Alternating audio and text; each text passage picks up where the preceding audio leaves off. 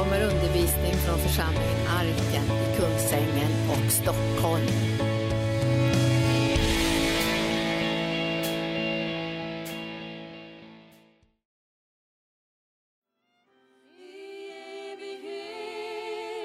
ska sången ljuda.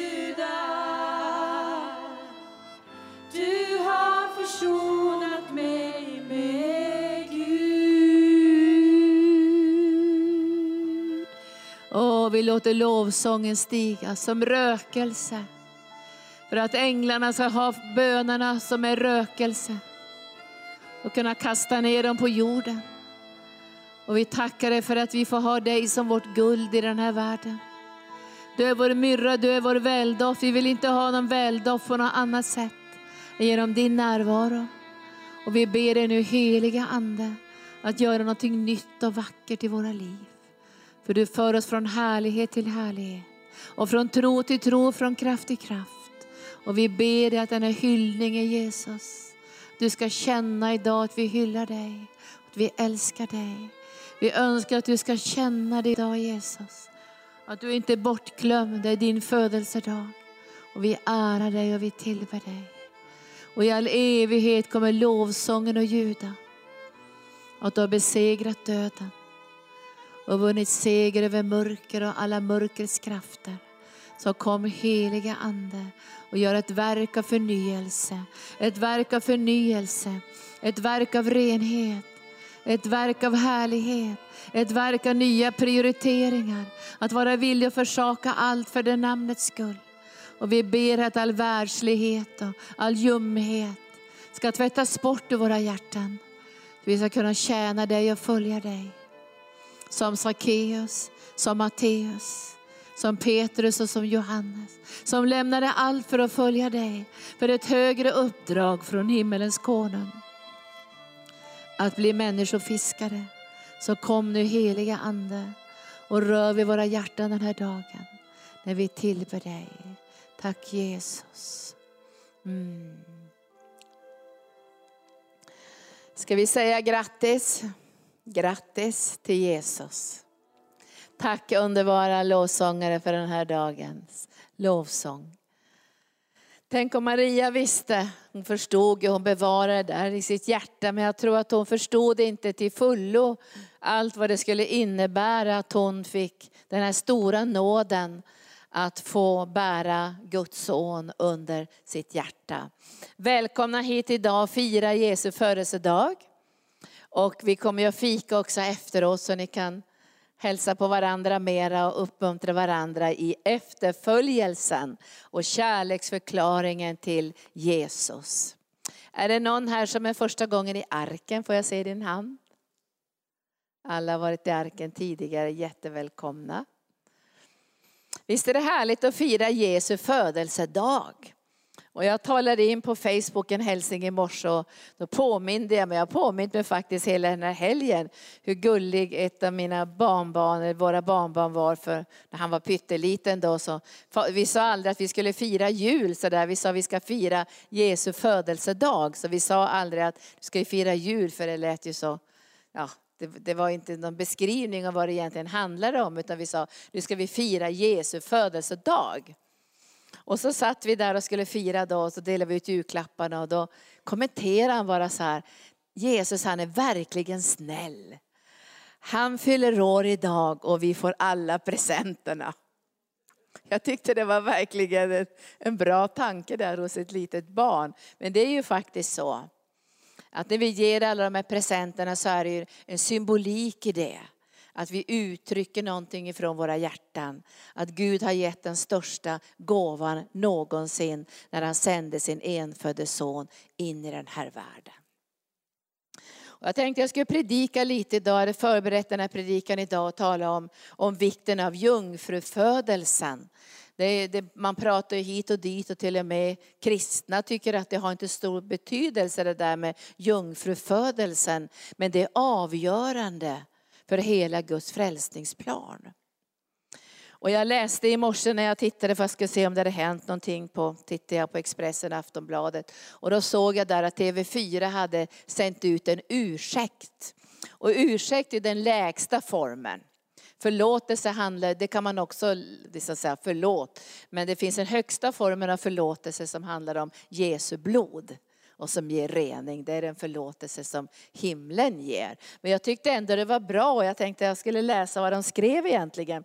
Och det var att de hade haft dem på Bingolotto, det tittar jag ju aldrig på. Men då hade de haft någon sketch där de både svor och på gränsen till hädelse där de skojade och ja, pratade om att Jesus egentligen inte hade kommit till genom jungfrufödsel. Och det vart ju många kristna då som hörde av sig och, och, och pratade med dem och tyckte att det här var väldigt förnedrande och obehagligt för de kristna som firar sin hög, den högsta och viktigaste högtiden nu under julen.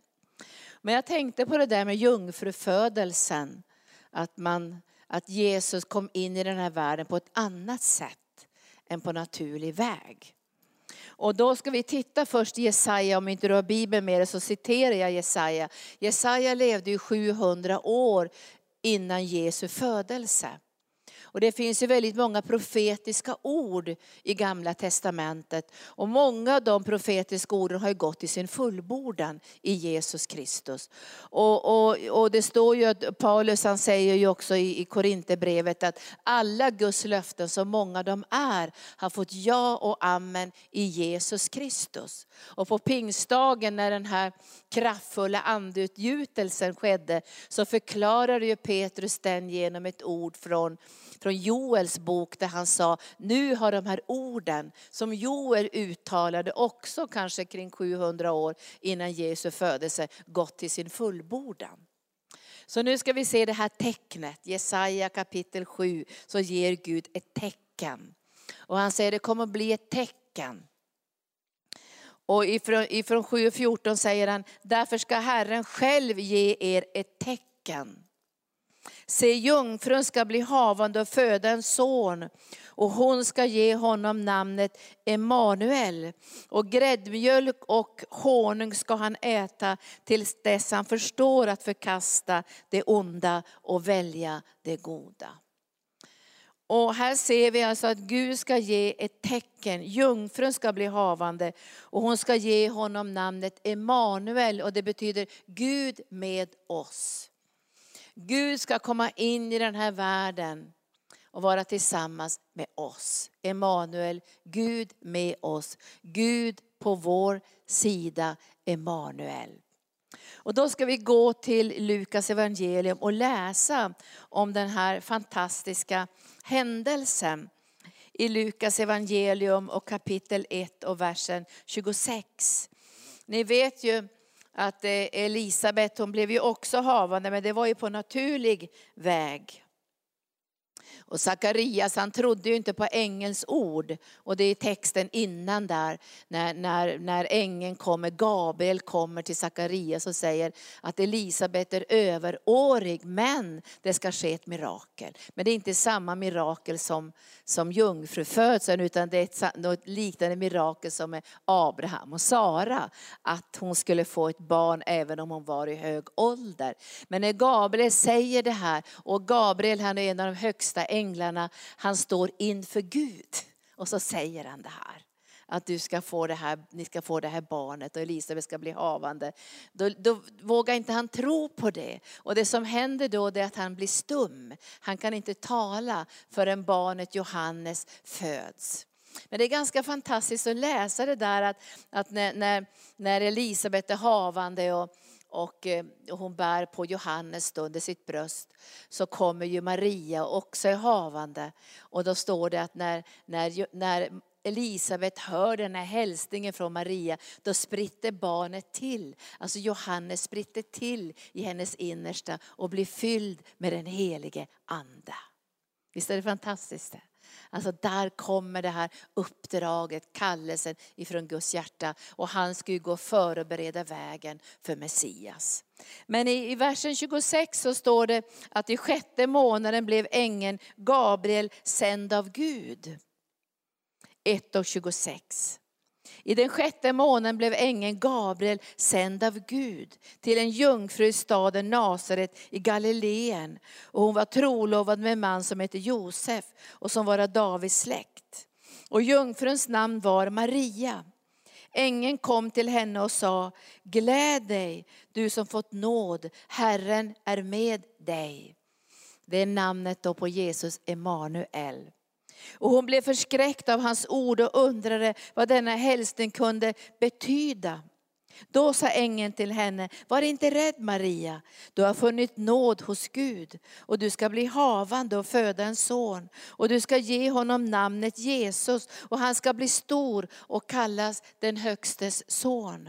Och Herren Gud ska ge honom hans fader Davids tron och han ska vara kung över Jakobs hus för evigt och hans rike skall aldrig ta slut. Då sa Maria till ängeln, hur ska det kunna ske? Jag har ju inte haft någon man. Ängeln svarade henne, den helige ande ska komma över dig. Den högstes kraft ska vila över dig och därför ska barnet som föds kallas heligt och Guds son. Och din släkting Elisabet ska också bli havande med en son på sin ålderdom. Hon som kallas ofruktsam och är nu i sjätte månaden. För ingenting är omöjligt för Gud. Hur svarar Maria här? Det kan vi läsa i versen 35. Maria sa, jag är Herrens tjänarinna. Låt det ske med mig som du har sagt. Och ängeln lämnade henne. Jag är Herrens tjänarinna. Ske mig som du har sagt. Här ger hon sitt fulla gensvar från sitt hjärta. I en tid av en kraftfull hederskultur. I en tid då Maria egentligen skulle ha sagt till ängeln Gabriel att jag får inte ta sådana här beslut själv. Utan du måste gå till min pappa och fråga om jag får ta det här beslutet. För jag har inte rätten att göra det här beslutet själv. Eller så måste du gå till min man, blivande man Josef och fråga honom om jag får ta det här beslutet och ge det här jaet till Herren genom ängeln Gabriel.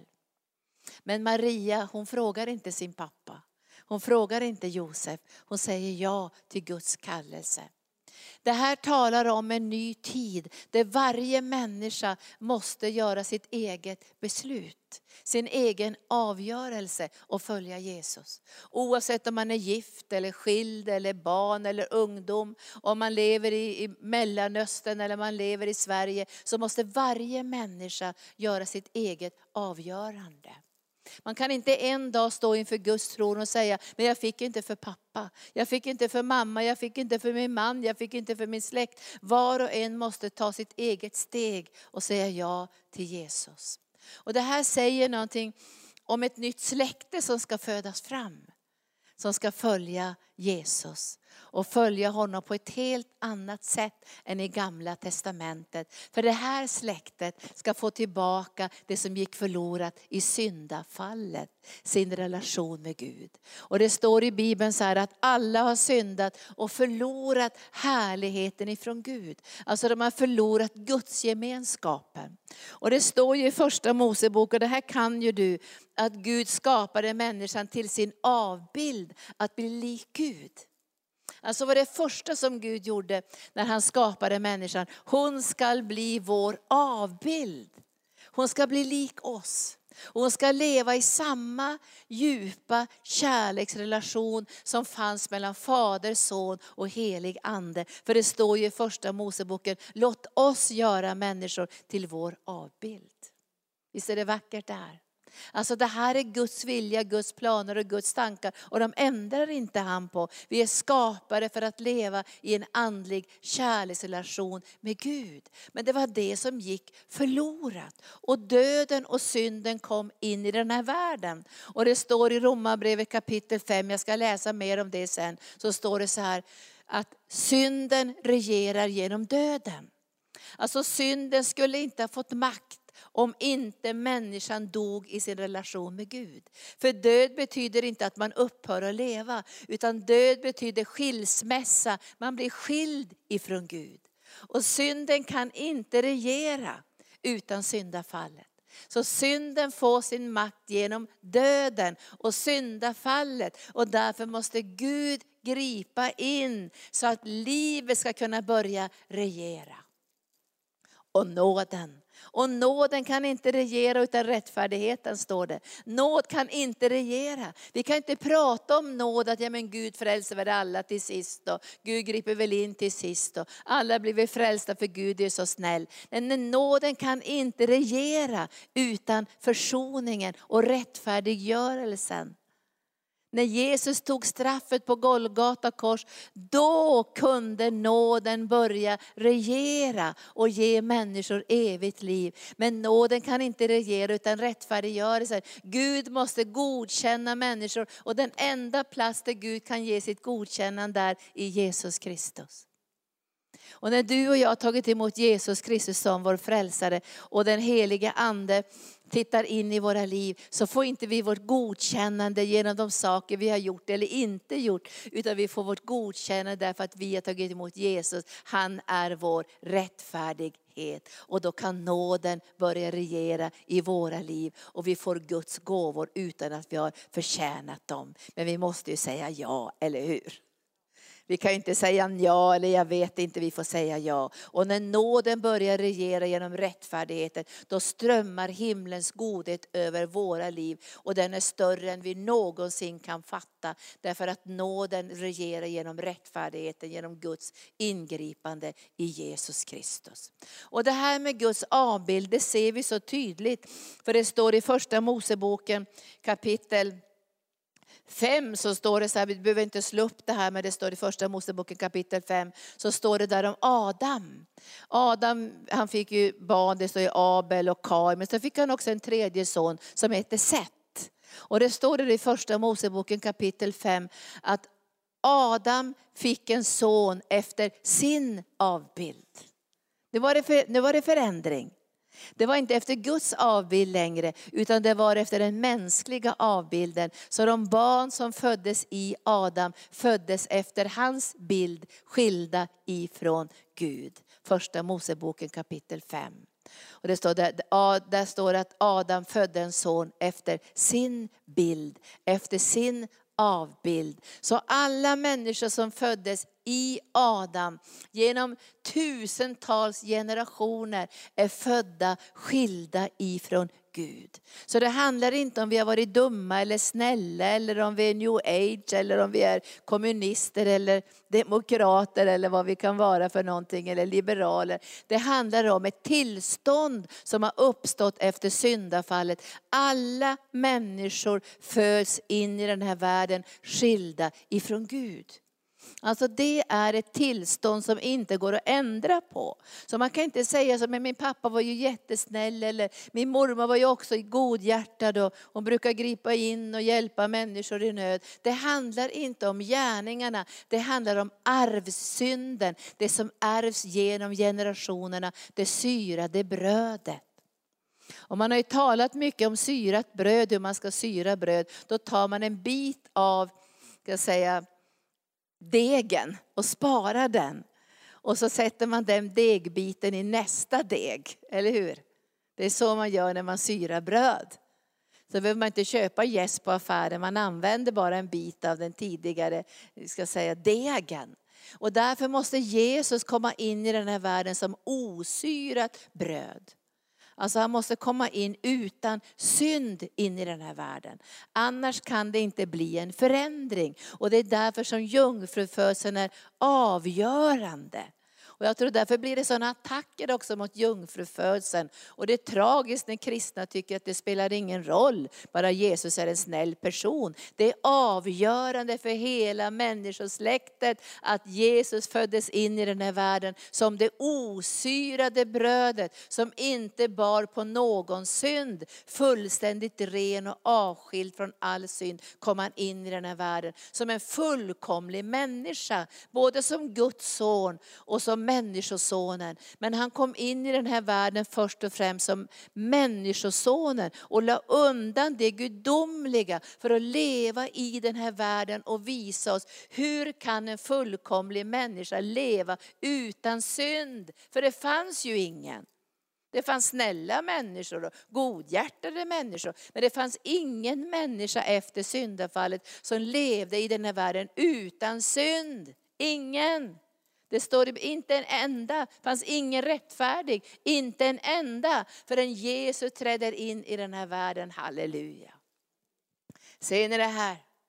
En enda rättfärdig människa träder in i den här världen helt utan synd. Vilken lyskraft han måste ha haft. Även när han låg där i krubban, det är som förnedrande alltsammans. Och svårt och dramatiskt om vi tänker på det, att få föda sitt barn på det sättet i ett smutsigt stall. Så var det sånt kraftigt ljussken så en mäktig stjärna kunde visa vägen till det här barnet. För ljuset lyser i mörkret och mörkret har inte fått makt med det här ljuset. Och jag kan ju tänka mig att djävulen måste ha skakat ända in i märgen när han såg det här ljusskenet. Och han anade någonstans att någonting skulle ske. Han anade det här, för det stod, han visste ju också, för Gud hade ju sagt till honom i första Moseboken att kvinnans säd ska sönderkrossa ditt huvud. Så han undrade när ska det ske, när ska det ske, när ska det ske, när ska det ske.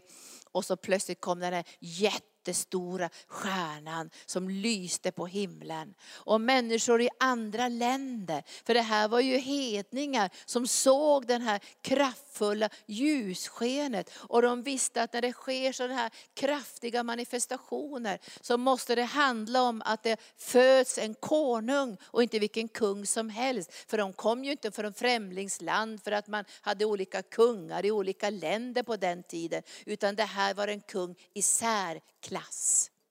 En kung som var av ett helt annat slag. Och de lämnar ju allt för att följa den här stjärnan. Och vi vet ju inte hur lång tid det tog för dem. Kanske tog kanske flera månader och, och de följde den här stjärnan och sen så stannade den här stjärnan över platsen där, där Maria och Josef var med barnet. Och jag kan tänka mig att djävulen skakade och tänkte, vad är det som sker? Han såg ljuset och anade att hans tid skulle vara kort. Halleluja. Djävulens tid är kort. Det är därför han kommer hit med väldigt stor vrede. Det är därför han verkar och kraftfullt försöker manipulera Guds församling. Och de troende att bli världsliga och avslagna som gammal Coca-Cola. ja, vi tar väl lite sen, nu måste vi prioritera vårt eget först. Utan det kommer en tid nu, och jag känner det ska komma en tid då den här morgonstjärnan som det står i Petrus andra brev. På grund av profetorden så ska morgonstjärnan gå upp i våra hjärtan. Vem är morgonstjärnan? Stjärnan. Det är ju den här Betlehemsstjärnan. Det är ju Jesus själv som måste gå upp i våra hjärtan för att kunna skina så kraftfullt som människor ska hitta hem. Jag, jag tror, ärligt talat så tror inte jag att den här dåliga sketchen hade skett på kanal eller TV4 om det hade funnits några kristna där som har sagt, nu får det vara nog. Eller hur?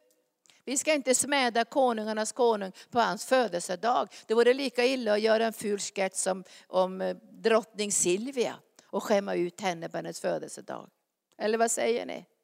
Jag vet inte, kanske finns det några kristna på TV4. Men jag hade önskat att de hade öppnat sin mun och sagt vi tillber Jesus och böjt sina knän och sagt det går inte vi med på stoppat upp det programmet och sagt förlåt oss hela svenska folket. Vi firar faktiskt Jesu födelsedag nu. Vi behöver låta morgonstjärnan lysa i våra hjärtan. Ett kraftfullt sken. Och jag önskar och ber till Gud att 2019 ska bli ett omskakande år. Det ska skaka om oss så vi får nya prioriteringar. Så vi väljer rätta steg och, och, val i livet. Så vi känner att vi håller på att göra någonting som ska förändra det här landet. Och inte bara det landet. Vi är på väg att förändra stora delar av världen. Eller hur? Genom evangelium. Och det får inte döljas. Vi kan inte ha det under en skepp släppa eller gömma det och gå och skämmas för Jesus lite grann. Och, nej, vi vågar inte säga något om Jesus. Vi måste öppna vår mun och lovsjunga Herren och särskilt på hans födelsedag. Eller vad säger ni? Visst är det så? Men om man står vid den där kolelden och så kommer någon och säger, är inte du också hans lärjunge? Nej, inte så där mycket. Jag är väl lite religiös men kanske inte så där mycket. Du ska, jag är mycket hans lärjunge och jag älskar honom. Och om du vill ska jag tala i tungor nu och visa hur mycket jag vill prisa och lova Jesus. Tack Jesus, för han fyller faktiskt år. Halleluja, han fyller år. Visst är det härligt, han fyller år. Och vi firar honom. Jungfrufödseln. Det gick förlorat någonting som var så otroligt vackert så Gud måste gripa in. Alltså ljuset försvann från den här världen och härligheten försvann. Så själva naturen gjorde motstånd. Och det står att naturen kom under förbannelse på grund av synden. Men naturen längtar efter Guds barns uppenbarelse. Naturen klappar i händerna, naturen önskar att Guds folk ska bli synligt för då blir det hopp för naturen. En dag ska hela jorden födas på nytt och få tillbaka sin härlighet och då ska du och jag vara med brinnande, fyllda med tacksamhet. Vi ska förvalta våra gåvor och vårt uppdrag på ett hedersvärt sätt. Vi ska inte vara som den där farisén, ni vet i Lukas 7 som kritiserade Jesus, där en kvinna kom in som hade behov. Hon hade behov av förlåtelse. Men hon älskade inte för att hon fick förlåtelse. Hon älskade innan hon fick förlåtelse. Det är skillnaden, eller hur? Men det kunde ha stått så här, denna kvinna har fått mycket förlåtet. Och därför älskar hon. Men hon älskade innan hon fick mycket förlåtet. Hon kom och hällde sin dyrbaraste olja över Jesus. Hon kysste hans fötter. Hon tvättade dem med sina tårar. Hon torkade hans fötter med sitt hår. Hon uttryckte en sån otroligt stor kärlek för hon visste att det fanns förlåtelse för alla hennes synder. Men farisén hade ju inte ens hälsat på Jesus. Det var vem som helst. Jesus får inte vara vem som helst för oss. Han får inte vara vem som helst för den här världen. Det måste märkas på dig och mig, han är inte vem som helst. Han är inte vem som helst. Utan han är konungarnas konung och herrarnas herre. Inte ens ett löv har blivit till utan hans närvaro. Inte ens en fågel har kläckt ur sitt ägg utan hans närvaro. Allting är skapat genom honom och till honom. Och Guds fantastiska plan från första Moseboken. Jag skall gripa in och djävulens huvud ska sönderkrossas och hans tid är kort. Han har kommit ner i stor vrede men hans tid är kort. Vår tid är inte kort på det sättet men vår tid på jorden är kort. Många som man pratar med säger, åh vad livet går fort och snart, nu har vi så mycket med barnen och så mycket med det ena och det andra och det huset och det lånen och det allt det ena och det andra. Men vi måste sätta nya prioriteringar för livet är faktiskt kort. Det är en kort tid här på jorden, men det är en lång tid i evigheten. Och jag önskar inte att du och jag går in i evigheten och ångrar att vi inte prioriterade Jesus i den här tiden. Eller vad säger ni? Jag vill inte gå in i evigt och säga, och varför prioriterar jag inte, varför var jag så slapp och, och, och, tog inte det här på allvar. Jag vill inte det. Jag vill känna att jag kommer in i evigheten, in i hans glädje och han säger, väl gjort du trogne tjänare, kom in i min glädje. Gud griper in. Gud griper in och han måste få in det osyrade brödet, det som är utan synd. Och det står ju också vid, vid påsktiden i gamla testamentet så ska de äta det osyrade brödet men också de bittra örterna. Därför i den här efterföljelsen av Jesus finns det lidande för dig och mig. Och vill vi komma undan lidande kan vi inte leva ett gudfruktigt liv. Världen hatar oss därför vi är uttagna ur världen. Och vi lever inte på världens sätt. Vi är nya skapelser. Och genom den nya skapelsens mirakel i Jesus Kristus inympas vi i ett nytt släktträd. Det inte, vi tas ut ur den gamle Adams släktträd och vi är skilda ifrån Gud. Och vi inympas i det nya släktträdet som kallas för olivträdet eller vinrankan eller vinträdet där vi blir grenarna. Vi tas ut ur den förlorade skapelsens separation ifrån Gud och vi inympas i det nya livet där vi får leva i gemenskap med Gud på grund av Jesus Kristus och hans ingripande. Visst är det här fantastiskt. Det här är bara det största, största miraklet. Och därför säger Gud till Nikodemus, förstår inte du Nikodemus, så säger du Johannes 3 och 3, att man måste bli född på nytt. Man måste bli född på nytt. Inte religiöst, det var ju Nikodemus redan. Man måste bli född på nytt. Det måste hända någonting som är djupare i ditt och mitt liv. Och han får ju problem i huvudet på en gång. Hur kan man bli född på nytt? Och han stod och tänkte det, stora karn stod och tänkte. Ska jag kliva in genom i mammas mage igen? Man kan liksom se det framför sig, vilken dundermage hon skulle få om man skulle födas en andra gång som vuxen. Men Gud kan göra det här miraklet. Och han säger så här, Jesus säger, ska du vara Israels lärare och förstår ingenting? Förstår inte du att människan måste bli född på nytt av vatten och ande? Hon måste bli född på ett övernaturligt sätt och tas ut ifrån döden och föras in i den andra Adam, Jesus Kristus, i ett nytt människosläkte. Så här på jorden finns det två människosläkten. Jag tror att Jesu människosläkte är mindre än den gamle Adams människosläkte. Men jag tror vi kan ändra på det. Alltså jag tror vi kan ändra på det. Så att, för Gud vill att alla människor ska bli frälsta. Han vill inte att det bara ska bli några stycken som ska bli frälsta. För att han har, han har inte dött förgäves för hela människosläktet. Och därför måste vi be under det här 2019 att vi ska få den här längtan och branden och nöden för människors frälsning. Annars kommer vi aldrig att vittna om Jesus. Om inte vi har den här nöden, vi tänker det går nog bra ändå. Nej, det går inte bra ändå. För det finns ingen frälsning på andra sidan. Hade det funnits frälsning på andra sidan hade Jesus inte behövt gå vägen via Golgata för att frälsa mänskligheten. Men det här måste vi få uppenbarelse över, annars blir vi avslagna och tänker, ja men det ordnar sig nog. Ibland pratar jag med, också med judar i, i, eller kristna eh, messianska judar i Israel. Och jag säger det är jätteviktigt för er att berätta om Jesus. Och en del av dem säger men vi vill inte berätta om Jesus, vi vill gå in bara i den judiska kulturen. Och de kommer nog se att det är Jesus på andra sidan. Ja, sa jag till någon där, det är klart att de kommer att se Jesus på andra sidan, men det är för sent. Och ni måste vittna om Jesus för att människor ska kunna höra och bli frälsta.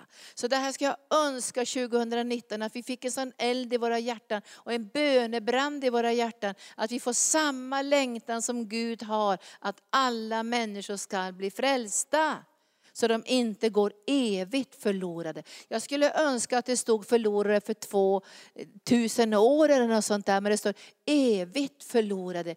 Det är eoner, all evighet skild ifrån Gud. Det här är så fasansfullt så vi klarar inte av ens att tänka på det. Men vi kan väl börja vandra på vägen åtminstone att vi, vi blir frimodiga när det gäller evangelium. Så inte smäleken och hädelsen och synden bara väller ut över vårt land. Jag tycker inte man ska sitta där och bråka på syndiga människor. Vårt uppdrag är att predika evangelium då lyser det här så kraftfullt att jag tror att det blir svårt att synda. Eller vad säger ni? Det är svårt att synda i en miljö där det finns tre, fyra kristna som lyser. Som, som, som en fyr i det här mörka, eh, vredgade vattnet. Att det lyser, då går det inte att göra dåliga saker. Så jag tror vi behöver troende på varje plats, överallt i vårt land. Men vi behöver brinnande troende, eldstroende som har Guds tunga av eld både på sin tunga och på sitt huvud. Gud måste gripa in och vi måste födas på nytt. Och då ska jag läsa till sist här. Läs det här gärna hemma så får man, det här är egentligen hela förklaringen till hela frälsningsplanen i Romarbrevet kapitel 5. När Herren talar om vad det är som kan regera, vad, vad som får makt i den här världen. Och, och, det står så här i, i förklaringen på hela syndafallet och upprättelsen och lagen och allting. Så står det så här i versen 12. Därför är det så, genom en enda människa kom synden in i världen och genom synden döden. På så sätt nådde döden alla människor eftersom alla hade syndat. Synd fanns i världen redan före lagen, men synd tillräknades inte därför det fanns ingen lag. Ändå regerade döden från Adam till Mose också över dem som inte hade syndat genom en sån överträdelse som Adams. Och Adam är en förebild till den som skulle komma. Vi behöver en andre Adam, en annan representant för människosläktet än den Adam som föll i synd och drog in döden över varenda människa. Visst är det tragiskt det här att dra in döden över hela människosläktet och i döden regerar synden. Jag läste i morse om hur länge de levde. Det står så här, när, när någon var 105 år så födde de en son. Alltså många av de här levde ju över 900 år. Alltså det var som att den första människan som syndade då, Adam och de, de släktingarna, alltså det, det, tog tid innan döden började få sitt herravälde. Alltså det var som att livet fortfarande fanns kvar så kraftfullt i den första människan, att hon levde i hundratals år.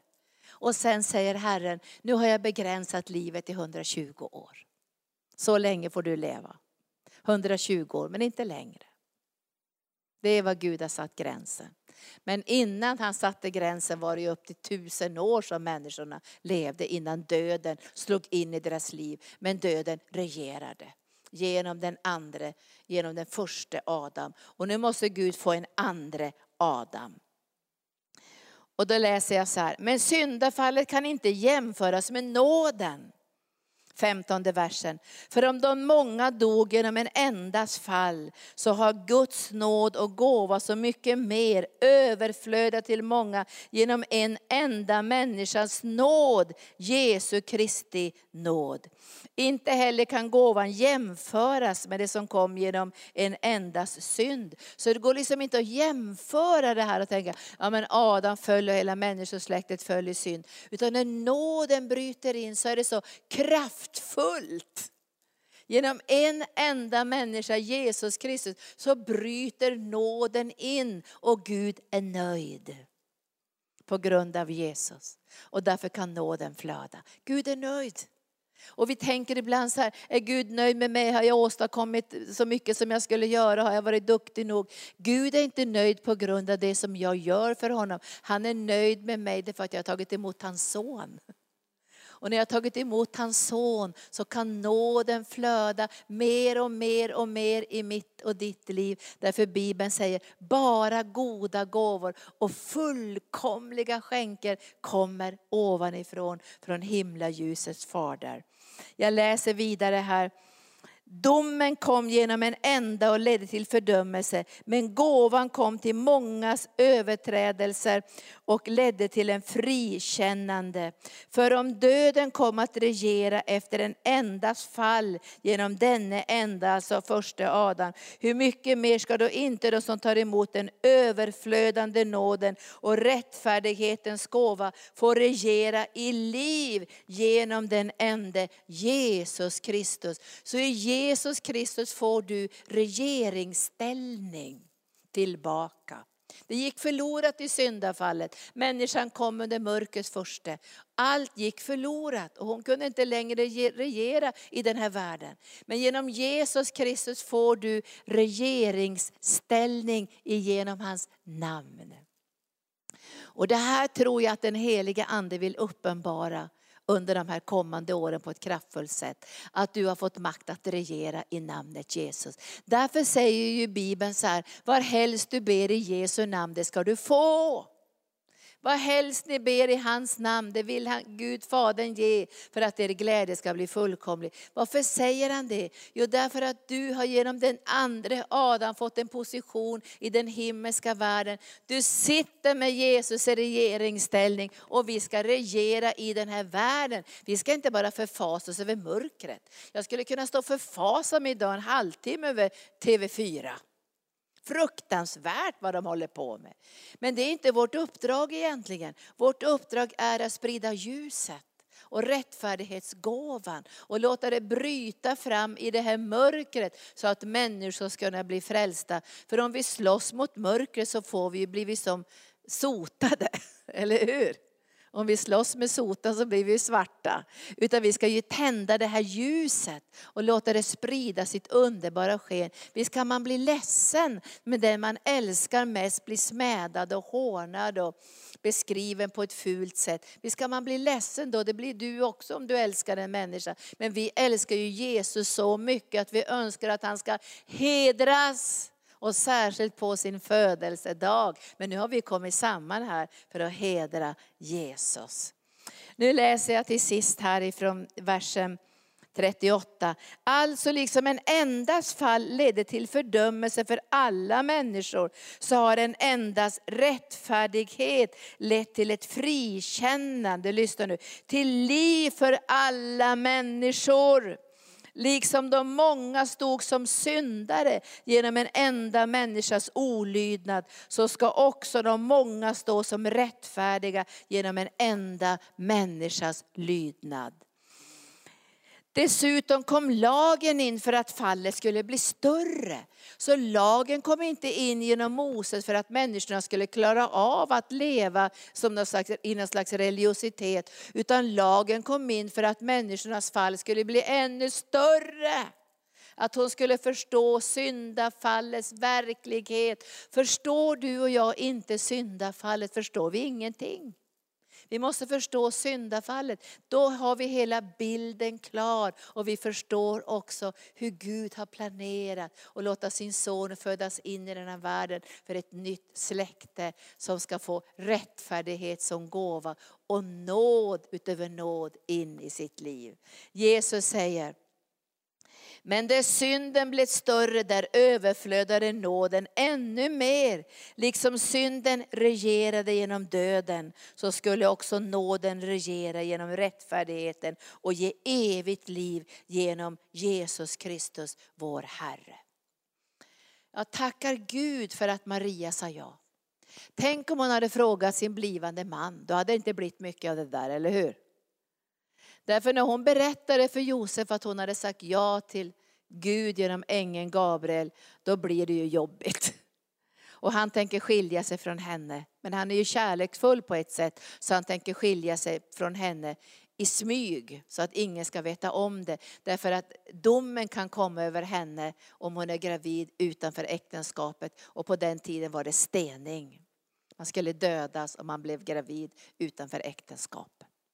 Men Gud har omsorg. Och jag ska säga när du säger ja till Jesus och dina arbetskamrater vill inte följa Jesus, din familj kanske inte vill följa Jesus, kanske till och med den du är gift inte vill följa Jesus. Om du säger ja till Jesus då så, så finns det ett löfte från Gud att han ska gripa in. Och när Maria hade sagt sitt ja och Josef skulle skilja sig från henne, vad händer då? Då kommer en ängel i Josefs dröm och berättar för honom att det som är fött i Maria, det är himlens ingripande. Någonting ska ske som ska frälsa hela den här världen. Och Josef ställer sig till förfogande på ett fantastiskt sätt som styrpappa för det här barnet och hjälper det att växa upp. Och jag, det står ju där, han fick bara mjölk och honung. Alltså det, det, man ska egentligen kunna säga så här, Jesus fick bara möta Guds godhet. Så var det tänkt innan syndafallet. Människan skulle inte veta om det här trädet, vad det innehöll, det här på gott och ont. Kunskapens träd på gott och ont. Tanken var att vi innan syndafallet bara skulle få mjölk och honung. Bara få del av Guds fantastiska, underbara godhet. Gud hade inte tänkt någon ondska in i våra liv och in i den här världen, utan bara godhet. Och jag tror en dag när jorden föds på nytt ska rättfärdighet råda i den här världen. Och ett barn ska kunna sitta vid en huggormshåla och ett litet lamm ska kunna ligga bredvid ett lejon. Och vi kommer att få se en skönhet och härlighet som vi idag knappt kan ens tänka oss. Och det här gör att du och jag inför det här nya året ber till Gud att få, göra, att få vara en kanal för hans härlighet. Och även om vi skulle få lite bittra örter, lite förföljelse, så står det i Bibeln att härlighetens ande ska vila över dig. Och jag brukar säga så här ibland, att de som blir mest arga är mest nära Jesus. Så kan det vara. De som spottar och fräser och skriker och svär, det kan hända att de är närmast Jesus. Därför ordet tränger in i deras hjärtan som ett svärd. Och även Maria, så att säga Jesu egen moder, måste få uppleva svärdet. För hon gjorde anspråk på Jesus som mamma. Men hon måste bli lärjunge. Och profeten säger Maria, också genom ditt hjärta måste ett svärd gå.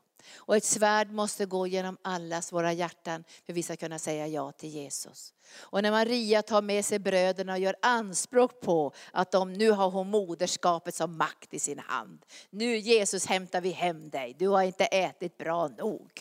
Och nu ska vi hem till mamma. Och Jesus är med sina lärjungar och undervisar dem och Maria kommer med, med bröderna och systrarna och knackar på dörren och ska in där. Och vaktmästaren säger att dina, din mamma är här och dina bröder är här och de frågar efter dig. Och då avvisar Jesus sin mamma och alla sina syskon och säger, det är de här, säger han, som är mina syskon. Och så visar han på sina lärjungar, vem är min moder och vilka är mina bröder och systrar? Det är de här som följer mig. Och i samma ögonblick, jag vet det, så gick ett svärd genom Marias hjärta. Och hon fick gå hem och bara gråta. Hon måste lämna sitt moderskap och så måste hon bli lärjunge. Men på pingstdagen, då ser vi Maria flödar i den heliga ande, fylld med Guds kraft. Så är hon tillsammans med lärjungarna och tar emot den helige andes eld. Och hon blir en mycket viktig lärjunge som är hon är orädd, hon är vid korset när alla har gått där. Hon är vid graven när, andra inte har brytt sig om att gå dit. Så är hon där. Hon blir en enastående lärjunge. Och jag tror att utan det här svärdet som går in genom våra hjärtan så kommer vi vara delade under hela vårt liv. Men när svärdet går, då blir vi lärjungar på riktigt till Jesus. Vi ska tacka honom nu. Vi ska vi lite lovsång igen. Och så ska vi bara tacka. Det här är så fantastisk räddningsplan. Alltså vi måste förstå att det här är en räddningsplan från Gud. Och jag tänker ibland så varför valde han ut oss? Det är ju så segt. Ibland kan jag bli galen på den här segheten. Alltså den här sega tuggummi-kristendomen. Och jag tänker, Gud ska du få bort den här segheten. Och jag tänker, vore det inte bättre att ta Gabriel och och någon andra av de här ärkeänglarna som skulle kunna föra ut evangelium in i den här världen. Men det vill han inte. Han väljer att föda församlingen. Och det gör han på pingstdagen. Då föds församlingen, Guds verktyg i den här världen. För du och jag klarar inte av själva som privatpersoner att föra ut evangelium. Vi kommer att bli utbrända.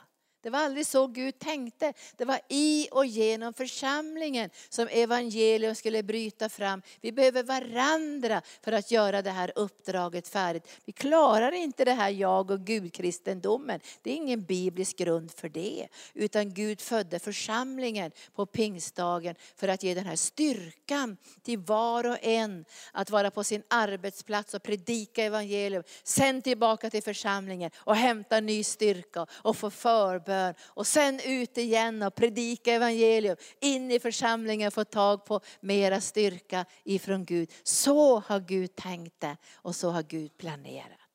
Men idag vill vi bara tacka Jesus. Vilket mirakel. Vill han lämna denna härligheten, guldgatorna, änglarnas tillbedjan, konungarnas konung och herrarnas herre. Födas in i den här smutsen. Hur kunde han välja det? Alltså varför gjorde han det om inte du och jag är så dyrbara så Gud gör sitt yttersta för att få tillbaka mänskligheten i den förlorade andliga kärleksrelationen. Därför ger vi honom vår hyllning den här dagen. Och jag har ju stått här på arken nu i 30 år varenda jul. En jul så skulle Gunnar och jag, då blev vi bjudna till en sån där herrgård. Och vi, de, vi, det var våra medarbetare som skulle leda julfirandet. Men vi klarade inte av det. Så på morgonen smet ju Gunnar. Vi vaknade på den där herrgården. Var är Gunnar någonstans? Ja men han har åkt till arken. Han klarar inte av att ligga där på herrgården. Och det dröjde inte länge förrän jag smet också. För hade vi ätit så mycket så vi nästan höll på att spricka. Nej, vi älskar att fira jul tillsammans med er som prioriterar att ära Herren på hans födelsedag. Så vi prisar Herren en stund. Så lovar vi Herren, så tackar vi honom för denna genuina, denna fantastiska plan som Gud hade redan i, i in, kanske till och med innan syndafallet, så visste han att den här planen ska gå till sin fullbordan. Han ska rädda så många som möjligt ifrån evig förtappelse.